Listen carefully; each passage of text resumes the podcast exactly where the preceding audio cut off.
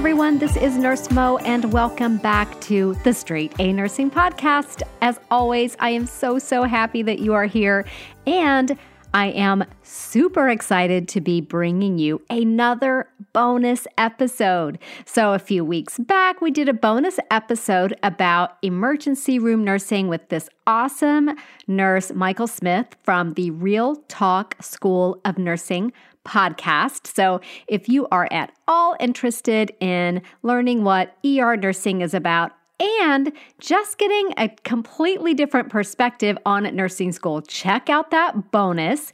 And then go and check out Michael's podcast. He is such a great guy. He's really funny. He's got a huge heart. And he's really passionate about mentoring and being there for students. So today's bonus is about CRNA nursing. So we have Jenny Finnell that I interviewed about a week ago or so, and Jenny is going to share with you all kinds of great information about CRNA school, how to get in, what it's like, what the job is like. It's really great if you're at all interested in exploring that as a career option. So without further ado, let's dive in to the interview. Why don't we start, Jenny? You give us a brief introduction of who you are and what you're all about. Yeah, sure. No problem. So for everyone, my name is Jenny Finnell. I have been a CRNA for 6 years now, and I started my career at a level one as a CRNA. I started my career at a level one trauma hospital, did open heart, and kind of as I transitioned, we actually moved back home to be closer to family. And right around that time, I started mentoring some students, whether that be OR nurses or just different students who reached out to me on social media. And when I moved back home, I started a career at a surgery center where we did a lot of regional blocks, peripheral nerve blocks, and found myself not really being thrilled with the surgery center environment. So I now actually work at a level one trauma pediatric hospital, and they're also the major burn center in the city. So we get adults who have burns. So it's kind of a nice blend of both. And so that's kind of my career. That sums me up in a nutshell for 6 years, but I've loved every minute of it, and I would never change my career for the world. So I'm happy to share with you guys. Okay, awesome. Yeah. I think one of the things that students maybe looking at the CRNA pathway might not realize is that it's not just OR environment. So I love that you mentioned some different types of environments. So we'll talk about that in a bit. But first, I want to let's get into the mindset of a student who is maybe thinking that they want to do something beyond or different than your traditional bedside nursing. So if I'm a student who's in nursing school, what kinds of things can I do right now if I'm just even considering thinking about CRNA as a pathway for me? That is a great question. I'm very excited to go over this because this is where I think a lot of people potentially run into problems later on if they discover this career path later.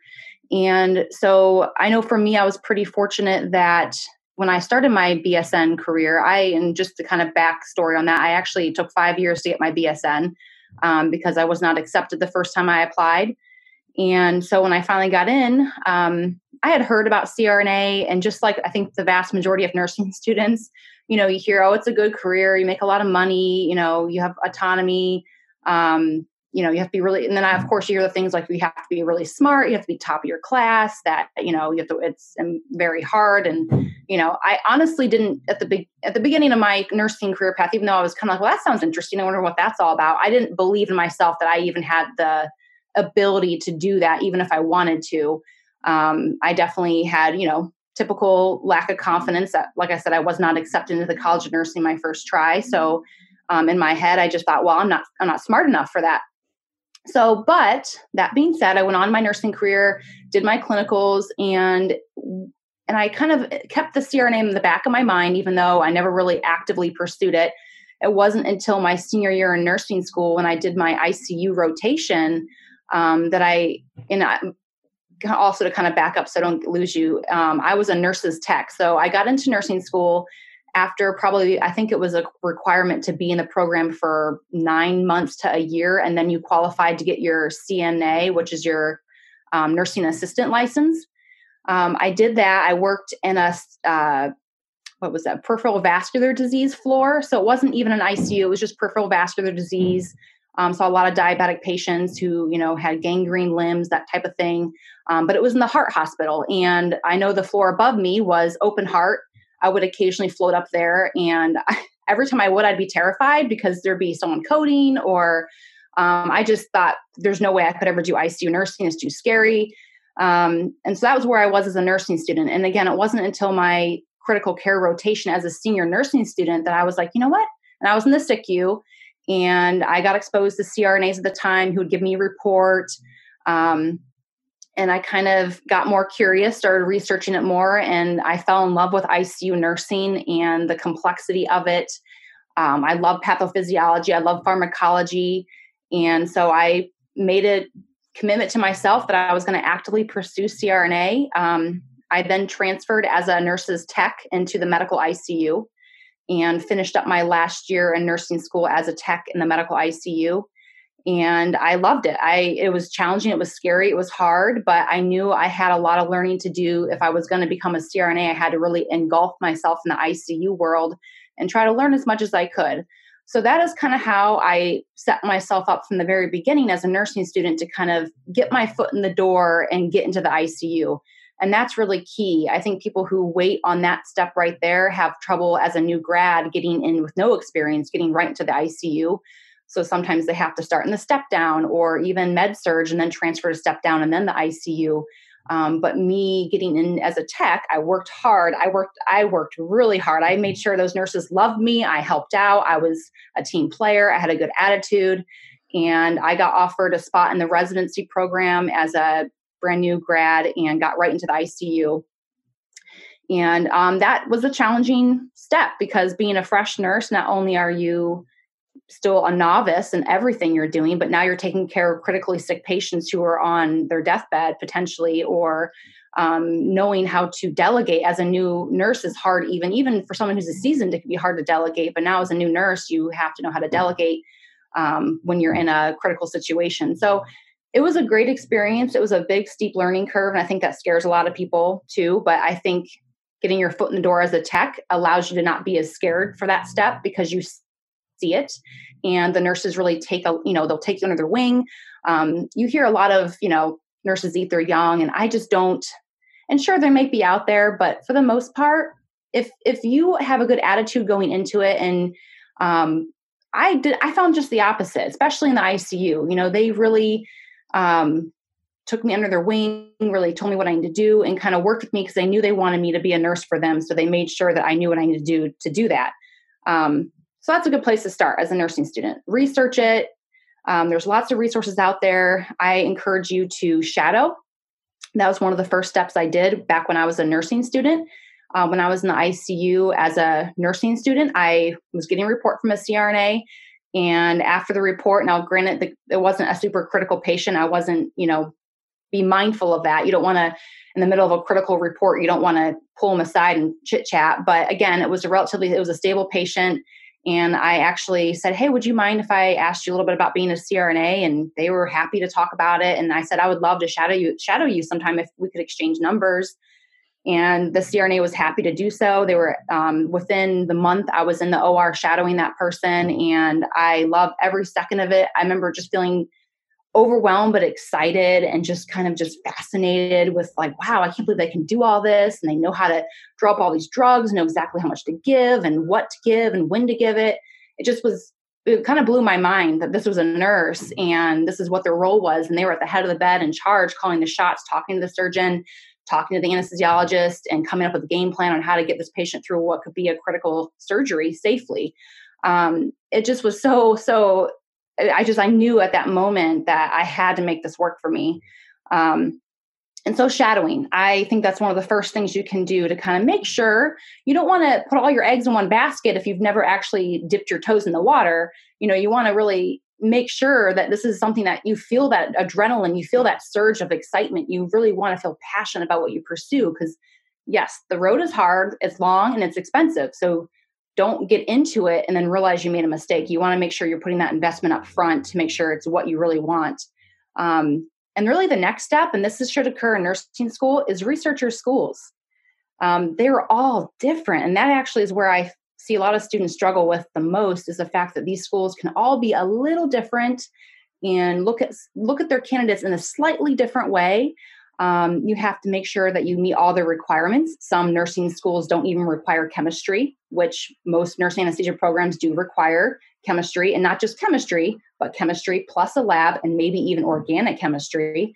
So again, knowing this early on can allow you to prepare for this. So maybe when you first graduate, you can take an organic chemistry class, or maybe they require a graduate statistics course. You can get that out of the way. I took a graduate level stats my senior year in nursing school because I knew my future CRNA program required it. I got permission as a senior nursing student to take graduate level stats. I did have to get permission to do that in my undergrad, but it is clearly doable.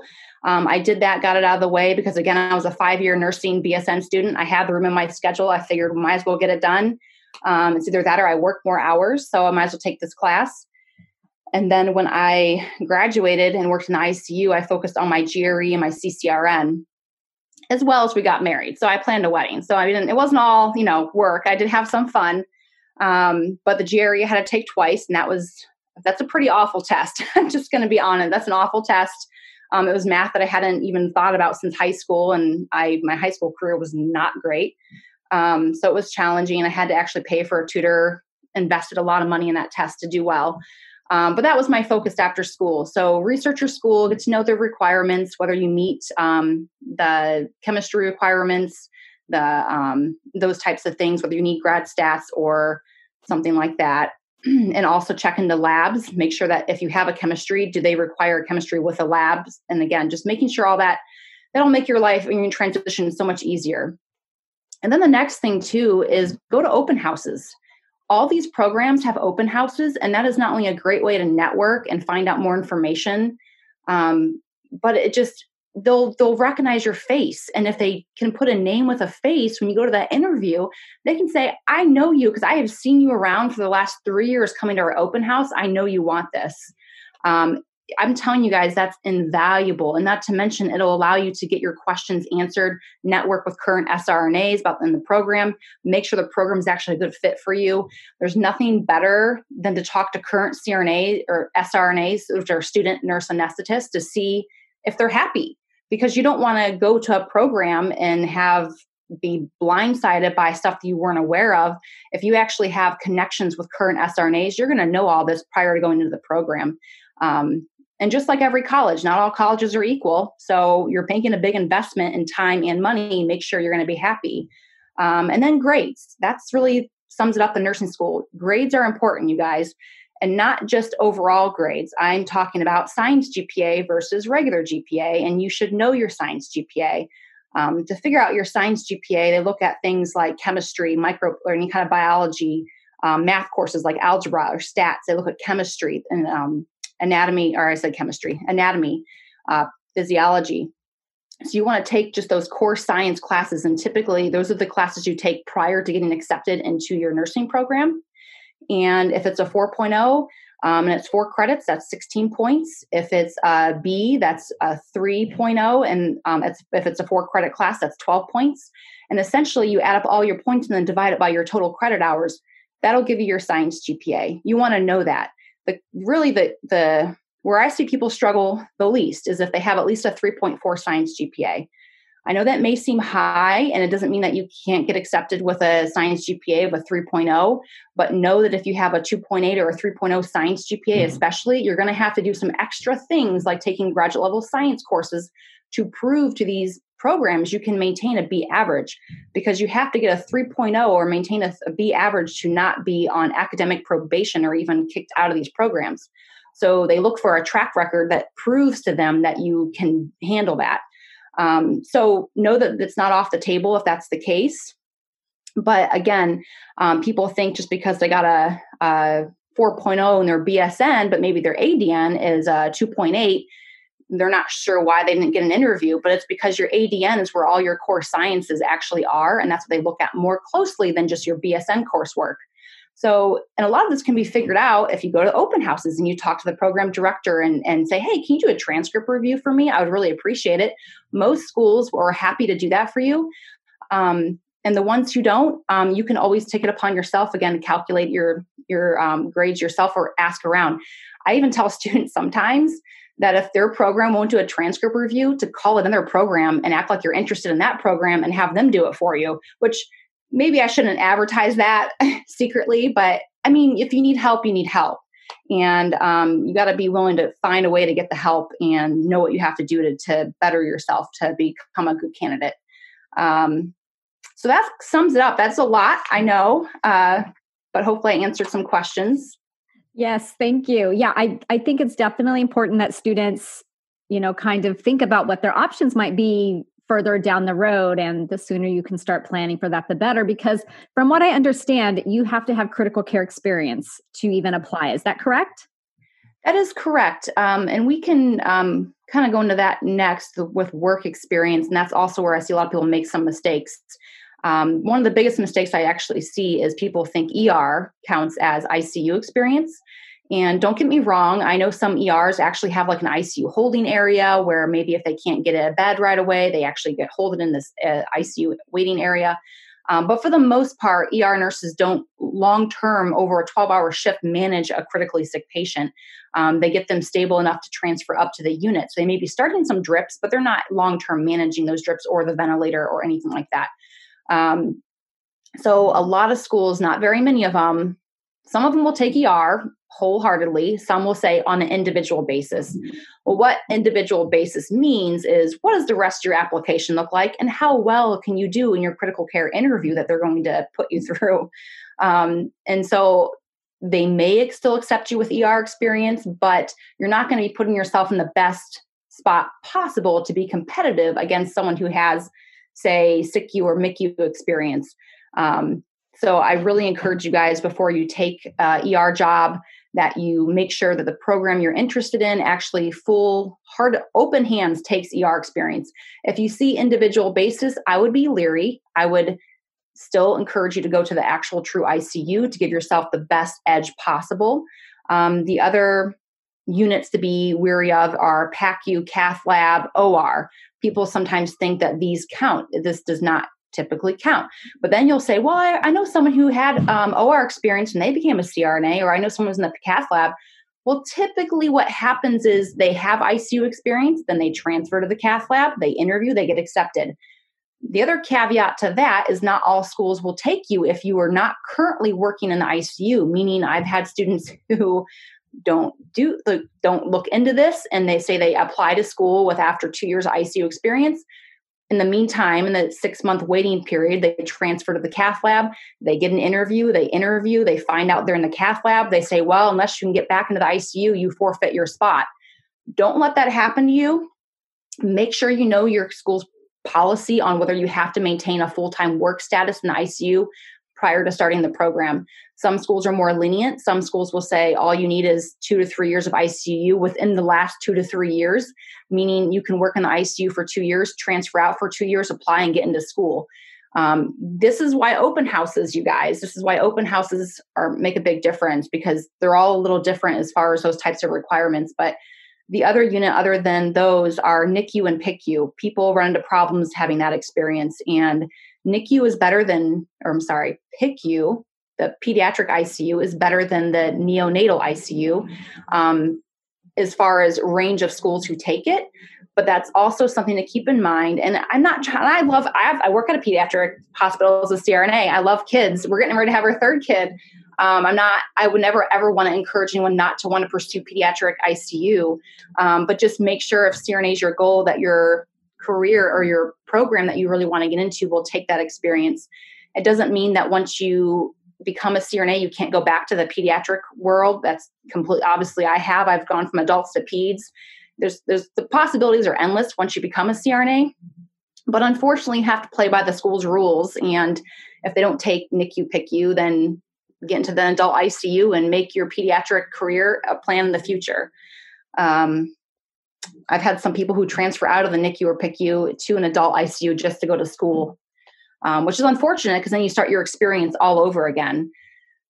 These schools require 2 to 3 years of high acuity ICU. And I'm also going to touch on high acuity real quick too, just because that's another mistake I see commonly made by students. They you know, take an ICU job, but maybe it's at a really rural community. And rural can be good because you have more autonomy. You make more decisions for yourself. So don't get me wrong. But if your program does not know the types of acuity that you get, and they have not heard of that hospital, especially if you're applying out of state, they're not going to, unless your resume really shines, they're not going to know, are you seeing vents the majority of time you're working? Are you dealing with vasoactive drips? Or are you shipping those patients to a level one center near you? They really want to see high acuity because they want to make sure you're managing multi-organ failure and multiple vasoactive drips and ventilators, maybe even, proning patients or CRRT or ECMO or balloon pumps. They really love all that high acuity. The sicker, the better, essentially. So when you're taking your ICU job, when you're asking these managers what types of patients they have in the unit, ask them, do you see ECMO? Do you see CRRT? Are there opportunities for leadership roles? What kind of committee work do you guys offer that I can get involved in?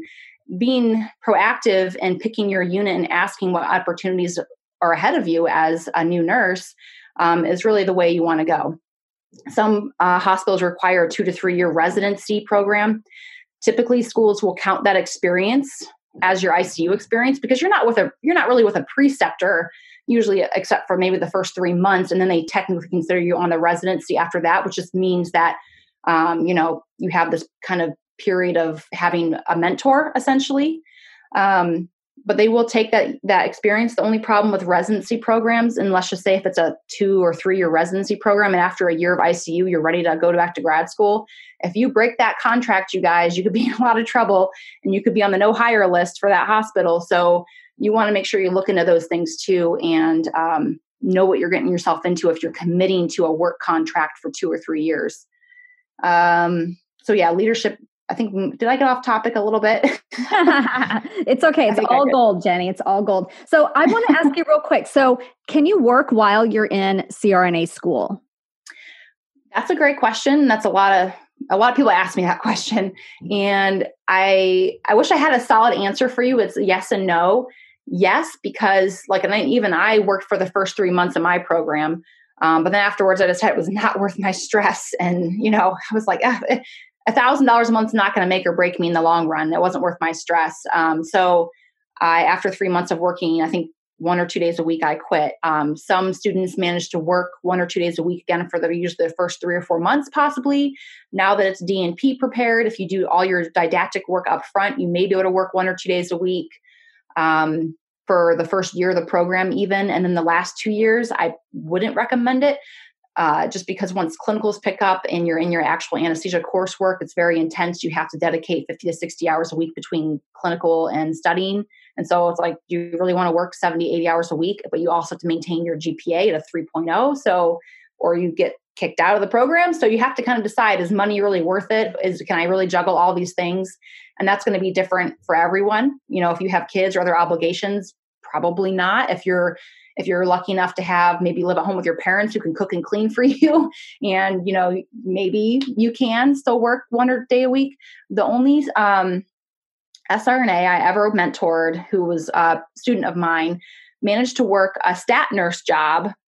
He did nights. He did 12 hours every Saturday night. He said that the only reason it worked for him is because he either would sleep because it was slow, or he would get some studying done. Because it just wasn't a very busy shift to be on. Some nights were busy, some weren't. So he managed to work 1 day a week through the entire program. That's not very common. So again, I would say vast majority of students do not work. They take out loans. And that's just kind of the name of the game. And the ones who do occasionally work, it's intermittently, and it's maybe going to be enough to pay for your groceries every month, and that's it. Okay, so that brings me to how I know when we talked earlier, you mentioned that there were a lot of myths out there about CRNA school. Like some of the myths or some of the things that I hear, I don't know if they're myths or if they're actually true, is it's an incredibly rigorous program. I think that's probably true. Overwhelmingly expensive, which makes it prohibitive for a lot of people, and that you basically have no life. So what are some of the myths you hear and any that you can debunk? Yeah, I would love to debunk some myths. As far as it being ridiculously hard, that was one of the fears I had. Remember when I first heard about CRNA, I was like, well, I heard it's ridiculously hard. I'm not smart enough for that. And I want to say there's no such thing as not being smart enough about for anything in life, for that matter. That's where I am now in my life, but I wish I'd known that 10, 15 years ago. But long story short, if you're committed to something and you're willing to dedicate, put 110% in, you can do whatever you put your mind to. You really, really can. But the commitment has to be there. And what I tell students is that book smart will only take you so far. You need grit. You need discipline. You need accountability. You need flexibility. You need to be adaptable. These are all key resilience, key characteristics of an SRNA. You have to want to, you can't always be rewarded for what you do. You have to kind of, grit to me says you're doing something with no reward. It's hard, it's painful, it's not fun, but you're doing it anyways because you know you're going to see growth. People who you hear like these Olympic swimmers who practice for these ridiculous hours, it hurts, it's painful, it's not fun, but then they win the gold medal, so having grit and discipline can really bring you out on top. And so I think knowing how much dedication this is going to take going into it is really going to set you up for success, meaning anyone can do it. You just have to have the discipline and accountability to hold yourself accountable to do the work. These programs want you to pass. These programs would not have their doors open if their attrition rate was, or they would look bad essentially. If their attrition rate was 50%, who'd want to attend that program? So essentially, if you're accepted into the program, they really want you to be successful. Not only that, but in order to keep the doors open, they have to keep a board passing rate of 80%. So they really work with their students to try to make sure that you're going to be passing boards so you don't make their program potentially lose their accreditation. So they tell you what you need to do. It's just up to you to do it. They literally give you an outline. Do this, do that, do that. And if you do it, you're going to be fine. The key to that is it's a lot of work. It's 60 hours a week. It's a lot of work on top. So if you're working in clinical 36 hours a week, you're spending the rest of that time studying every single week. And don't get me wrong. We went to Puerto Rico for a week. We took a week vacation, went to Puerto Rico. We don't ever watch TV anymore. Now we have two kids and one on the way, and I'm working and doing my mentoring business. I have no time. And I look back at grad school and the time I had in grad school, I'm like, we watch Netflix every Friday night. Like that's having time. Like I'm kind of envious of those days. Like I don't even have that time now, as a working adult, juggling everything. So it's not, your life doesn't suck. You have time to have friends. You have time to go out and drink, go to the bar. You have time to take vacation. We would go out drinking after class. Not that we probably should have, but we commuted to class. And there was five of us. So one of us would be DD. And then after our 8-hour class, we need a breather. And we're like, let's go get a drink. So we go to the bar with some classmates, have a beer for an hour, and then go home. We managed to do that for the whole 2 years we were in school. So that was fun. I mean, it's not all terrible. I think people post about that a lot because yes, it's hard. And there's a lot of times where I came home, I took some Advil, drank some wine, and then cried in the shower, and then got out, did my work, and got up and did it again every day. It was like, got home, wine, Advil, cry, go back to clinical, got home, wine, Advil, cry. But then you get through it. You kind of become kind of like a robot in emotions, and before you know it, you're getting ready to graduate. So it's not all awful, but it is a lot of work, and it's very hard, and it's very taxing. And I think it's more about the burnout than anything. So coping with stress and managing your own stress level is really key as far as juggling it all, and not being so hard on yourself. Because let's just face it, ICU nurses tend to be type A, most nurses actually in general, not just ICU nurses, but you're harder on yourself than anyone else. And I think, at least I tell my SRNAs that I work with, I say, you're your own worst critic. Just because you didn't get every A-line, every intubation, every IV, or maybe you didn't know the answer to my question, don't beat yourself up over it. You're learning. You're a student. That's the name of the game. Me as a CRNA, I still have bad days. I still don't get my intubation some days, or A-lines, or epidurals. I mean, it happens. You're human, and you do the best you can. And every day is a learning experience for growth. So that's that myth debunked. And what was the other one? The debt? Was that the other one? The cost. The cost. Yeah, this is probably honestly the hardest one for me to talk about because this is, in my opinion, getting out of control, as is most education across the nation. Didn't mean for that to rhyme, it just did. But, you know, there are some programs, you guys, that are close to $200,000. And then there are some programs that are $40,000. Now, granted, once they become DNP programs, they're probably going to jump up to more like $60,000. But I would say the average cost for CRNA school is right around $100,000. And, you know, I had $80,000 of student loan debt from my undergrad because when I turned 18, I took out a credit card and paid my way through college. And once I got into nursing school, because I didn't get in the first time, I didn't work a whole lot. So I took out a lot of loans just to go get my undergrad degree.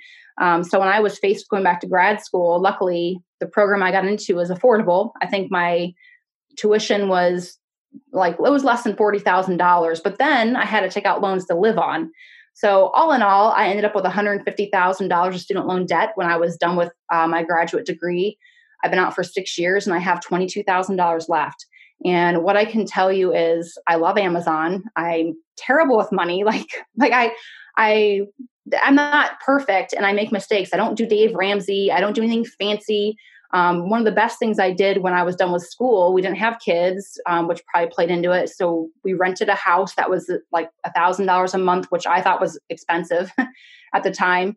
I drove my 14-year-old Nissan Sentra until I was pregnant with our first, and the door handle busted off in a snowstorm. And I finally was like, I have to crawl in through my passenger door to get into my car. It's time to get a car. And I'm pregnant. This is hard. We took a few nice trips. We went to St. Lucia, Whistler, but otherwise we lived at the same standard that we lived in grad school, which was cutting back on a lot of things. And I paid off $90,000 in 2 years. I did work. I did like 16-hour shifts, 24-hour shifts, and I picked up typically 2 24-hour shifts of overtime a month, along with 8 hours of overtime intermittently. I made a lot of money my first few years out of school. So I made sure I put everything into my loans that I could. And then when we had kids, it kind of went, you know, wah, wah, wah. We got a house, we got a car, kids' daycare is so expensive. But we did the best we could. I refinanced. I should have done that sooner, but I refinanced, set up a 5-year repayment plan. It was like, set it, forget it. So that's kind of where we are with that. And I wouldn't let that fear hold you back. A lot of people have never had loans and they're terrified of it. I was never that way because I juggled loans all through my undergrad years and I have way too many credit cards because of it. But I also know the seriousness of it if you were to make a mistake. So the key is knowing your numbers, knowing your budget. If you have to, if you're still not comfortable with making your own budget or knowing your numbers, get a financial planner. And do that early, meaning as soon as you graduate nursing school, get a financial planner involved, have them help you set aside money so you can have a nest egg ready to go when you get into grad school. We had about $10,000 in savings. That was after I paid for a $30,000 wedding. It was really hard for me to come up with that kind of money. I worked a lot of overtime as an ICU nurse to get that nest egg, and we blew through it in that time. And I remember I graduated, took my boards, and that period of graduating and taking boards and starting work was about 3 months. We were broke. I had no job. I took out a $10,000 credit card loan. Cause again, I told you I have lots of credit cards. I have good credit though. So I took out a credit card loan. We lived on that $10,000 until I started my job. And then I made sure I paid that off right away. But it was like 0% for 18 months, you know, so I had 18 months to figure out how to pay that off. So just be smart with it, but you get through, the payoff is worth it. So, we've never had to sacrifice financially to pay all my student loans. If you get upwards of a debt to income ratio of over 100%, meaning if you're making $200,000 a year and you have $200,000 or more of student loans, that is usually where I see the CRNAs I work with complain more about paying off their debt or struggling a little bit more. So just keep that in mind. But between you and your spouse, you're making $300,000 a year. You could probably handle, $270,000 of debt. Is it going to be fun? No, but you could probably handle it. But if you're between you and your spouse, you're maxing out at $200,000 a year, and you're going to have $300,000 of student loan debt. that's going to get hard. That's going to be a sacrifice for several years after school to get that paid down quickly. Yeah, absolutely. Absolutely. Okay. Thank you for that. And then a moment ago, you mentioned something about DNP. Can you talk about that versus the DNAP and what that means for CRNAs?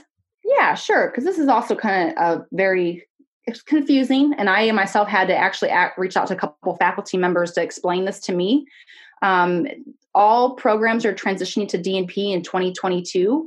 And actually all advanced practice nurse degrees are going this way. So you guys were not unique in this, but it's through the Council of Accreditation. It's the new requirement. So in 2022, all nurse anesthesia programs are going to be now DNP. So this is the last year to get into CRNA school as an MSN, if that's what you want. The biggest difference is it tacks on 9 months of additional schooling.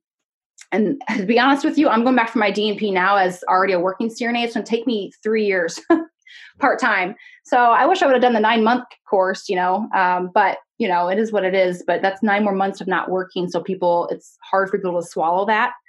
But DNP, DNAP. So here, let me get my notes out here because I did write some stuff down.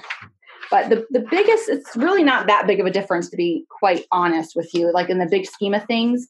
The doctorate of nurse anesthesia practice is the DNAP, and that typically occurs outside a school of nursing, typically. I can't say it 100% to any of this. I just know typically where a DNP occurs inside a college of nursing. And the only difference in curriculum is that a DNP maybe focuses more on nursing theory and leadership, where the DNAP is more clinically based leadership. And so that's the biggest difference, meaning their curriculum is technically the same. Maybe one of their courses might be slightly different, but for the most part, it's the same thing.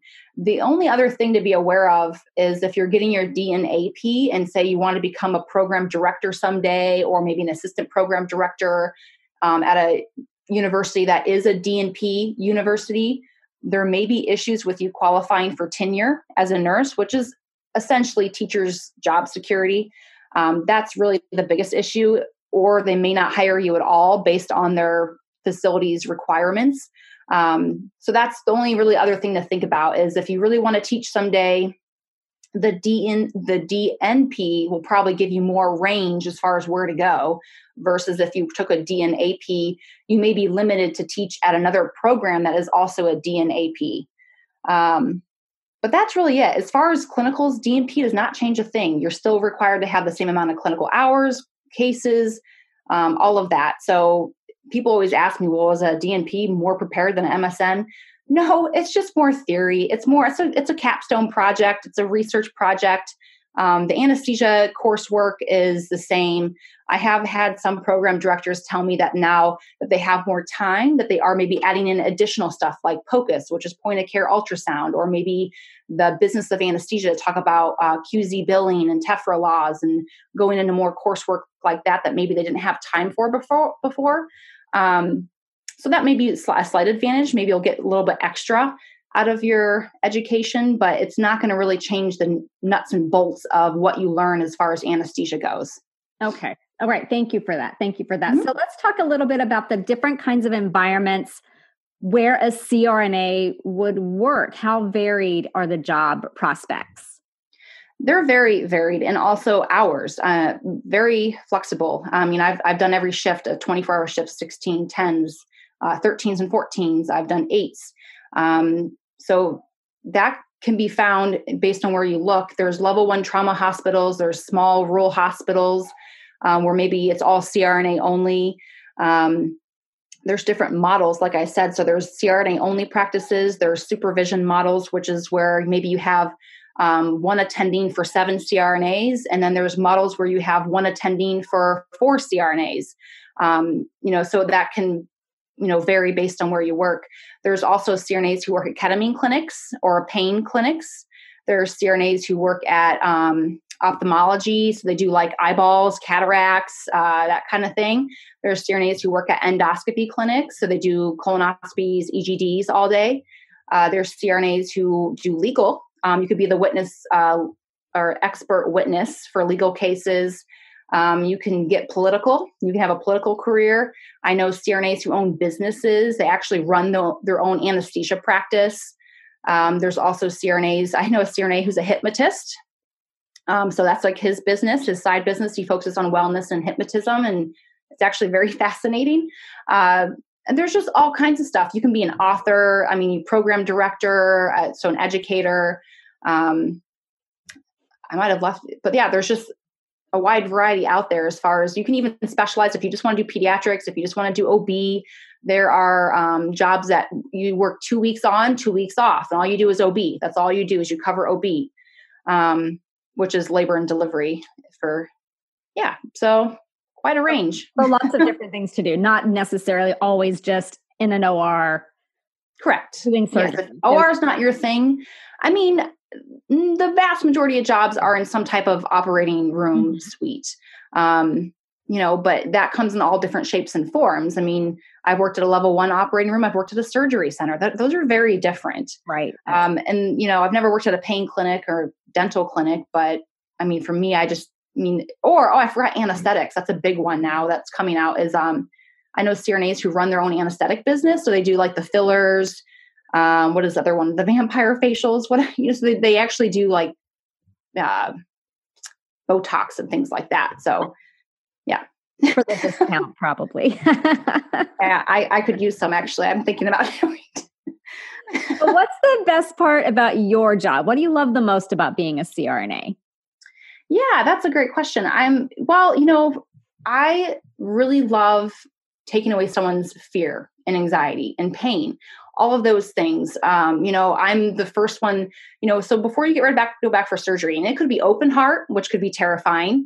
It could be, something as simple as a trigger finger release, and so maybe that's like, okay, but either way, your anxiety is still the same, right? You're still scared. You've never done it.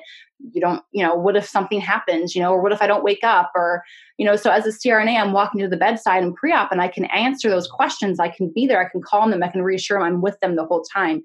So I really think the key to having someone wake up comfortably is alleviating the anxiety going in. And then also you're there, you're communicating with them the whole time, even though they're not physically talking to you, you're watching their heartbeat, you're watching their vital signs. You can tell if they're in pain, even though they're asleep. So, or you can tell if they need more volume or if the surgeons, are maybe compressing the vena cava. You can tell all these things based on what operation you're doing. I think it's the challenge of managing someone through what could be a critical operation, checking their electrolytes, replacing blood products, again, knowing what the surgeons are doing when they unclamp, if they're doing like a aorta, if they're once they unclamp, you get a lot of lactic acid release, which can cause a lot of hemodynamic shifts, acidosis, and it's all acute. So you're managing that, replacing electrolytes in labs to kind of compensate for the acidotic shift. It's just fascinating. So if you like pharmacology, pathophysiology, CRNA, you would really enjoy. And then just, again, if someone wakes up from surgery and they're like, am I all done? That's one of the best things I can hear. Because if they wake up and they're not even in pain to know they had surgery and they're shocked that they're already done, even though it was 4 hours of surgery, you're like, sweet, I did my job really good. They don't even know they had surgery. So that's always enjoyable too. That is awesome. Yeah. I worked medical ICU for 8 or 9 years. And then I always say I semi-retired to the recovery room. And I love it when patients wake up and they're always like, really? I'm done. Yeah. And they're so happy. Singing a song to you as you're pushing them to PACU. You're like, this is awesome. They're so relieved. They're so happy. And it is great. And I definitely do see the difference between good pain management intraoperatively and not. And it really does make a huge difference. So thank you for being such an advocate for your patients in that way. Yeah. That is great. Okay. I want to hear more about your mentorship program. And I bet our listeners do too, the ones that are thinking about CRNA school. So how do you help students through this journey? Yeah, no, that's great. So a couple years ago now, I can't believe it's been almost 2 years. Again, as we were I was transitioning jobs and moving, different cities. I had a handful of students, and I mean like 10, and some of them were people I actually physically knew, ICU nurses that came up to me in the ICU and I drop off my open heart patients and ask me. And so I was just helping them. And what I found was I started reaching out to program directors for them. I started talking to, because I worked with an assistant director and closely with the assistant director. So I chatted with him, talked to current SRNAs, and I kind of came to the realization that applying to CRNA school is not black and white. And just because I had a certain experience at the certain schools I applied to does not mean that my experience will be what their experience is like, because everyone is unique. Everyone has a different background. It's so multifaceted that it was impossible to give someone cookie cutter advice. You can't do it. But I think because of that, it piqued my interest. I was like, ooh, this is kind of fun. I kind of like cracking the code and trying to help them. And, also I felt for them too, because I remember how stressful it was for me. And back in 2009, when I was going through it all, there wasn't that many resources out there. There wasn't Instagram. There wasn't Facebook. My biggest help on my pathway was meeting or knowing an SRNA who was already in the program ahead of me. And she happened to be my friend, and she helped me. And that to me was that changed the game for me. That really, really helped me. And so I know the power of mentorship. And I was that student who struggled. Like I said, I didn't get into nursing school. I struggled academically for a long time until I could figure things out for myself.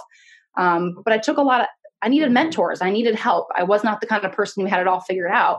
And so I knew that I now had this role as a CRNA that I could be that mentor for these students. And so I started a Facebook group. And so because I found myself giving very similar advice over and over again. So I started a group so I could record myself and have my 10 people watch it, and then I don't have to make 10 different phone calls. And that group just grew. Now we have a large community of over 10,000 aspiring students. And about a year ago, I started CRNA School Prep Academy because I was doing all my teaching on Facebook. And it was very time consuming, and I was still working full time. And I said, I really want to take this to a different level, but I need to figure out how I can sustain this and not work 60 hours a week. I have two little kids with one on the way now. So I started a mentoring community that is a paid mentor community, but it allows me to give my time to you, to my students. We do monthly workshops. Like I'm getting ready to do a clotting cascade workshop this Friday. I'm not going to lie. I'm a little wish me luck on that one. So we educate our students. I have a program faculty member, Richard Wilson, who works with me now. He helps me make content for my students. We're working on an SRNA boot camp for the SRNAs who are getting ready to enter their programs so they can get a head start on chemistry and physics and all that fun stuff. So I've had fun with it. We do monthly Q&As. I reach out to program directors. I'm getting programs involved. We're now doing our first in-person conference this year in South Carolina. So it's just been a whirlwind of a year, but it's been so great. I've helped hundreds of students at this point gain acceptance. We're up to like 600 some students in our membership. I've gotten great feedback from it. It's just been awesome. And it's been so rewarding. I think what I enjoy the most is the relationships I get to develop with my students. And once they get acceptance, I don't just disappear. I'm here. They can hit me up for questions. Hey, Jenny, I have this case tomorrow. What should I plan for? Or what's the best book for this? Or it's just fun getting to help my students in a way that I know I would have appreciated back when I needed it. Yeah, that sounds awesome. And so it's called CRNA Academy? Yeah. So actually, when I was looking for domains, I wish it could be something as simple as like CRNA Prep Academy, because that's what most people call it, but the domain's taken. So it actually is now CRNA School Prep Academy. Got it. Okay. So, and what is the name of your Facebook group so that people can go find you? Yeah, sure. That's a little different. Because that one's actually called ICU, so like ICU nurses, with the letters I and then C and U, Dreaming About Anesthesia, and by CRNA School Prep Academy. I think I put that on there just to clarify because people were getting confused if they were the same group or the same thing. So ICU Dream About Anesthesia is the Facebook community, 100% free. We're on there. We do probably quarterly lives on there, me and Richard. And so you're not high and dry in that community. I monitor everything. So the feedback on there is amazing. It's a great resource, especially if you're early on, you're not sure. I tell my students, when you're 100% sure CRNA is for you, that's when CRNA School Prep Academy is really for you. We have designed it to go from the planning phase all the way through the SRNA phase. So I have it like road mapped out. So Don't wait till you're applying to your school to seek out resources for CRNA School Prep Academy, because there's so much in there. You're going to be overwhelmed. I tell people to study for the interview. You're talking 6 to 9 months to prepare for the interview, because the interview itself is very grueling. We do mock interviews. We do essay edits, resume edits, transcript reviews. We're going to open up opportunities for tutoring, like for SRNAs. So there's just tons of resources. So yeah, I think the Facebook group is kind of a nice way for people to kind of figure things out. Ask your questions, see if this is the right path for you. And CRNA School Prep Academy is for those who are 100% committed to CRNA. Okay, that sounds absolutely awesome. Thank you so much. This was so eye-opening for me, and I learned a ton, and I hope that everybody listening did as well.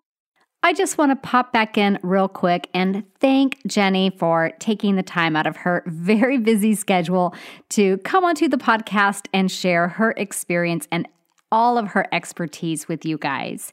So Jenny does have a really active and very, very informative Facebook group.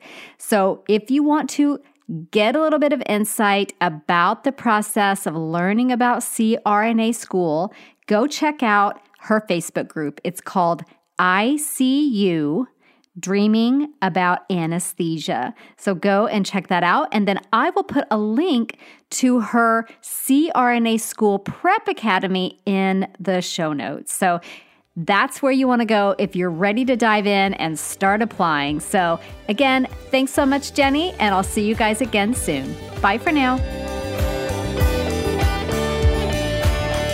This podcast is brought to you by Straight A Nursing.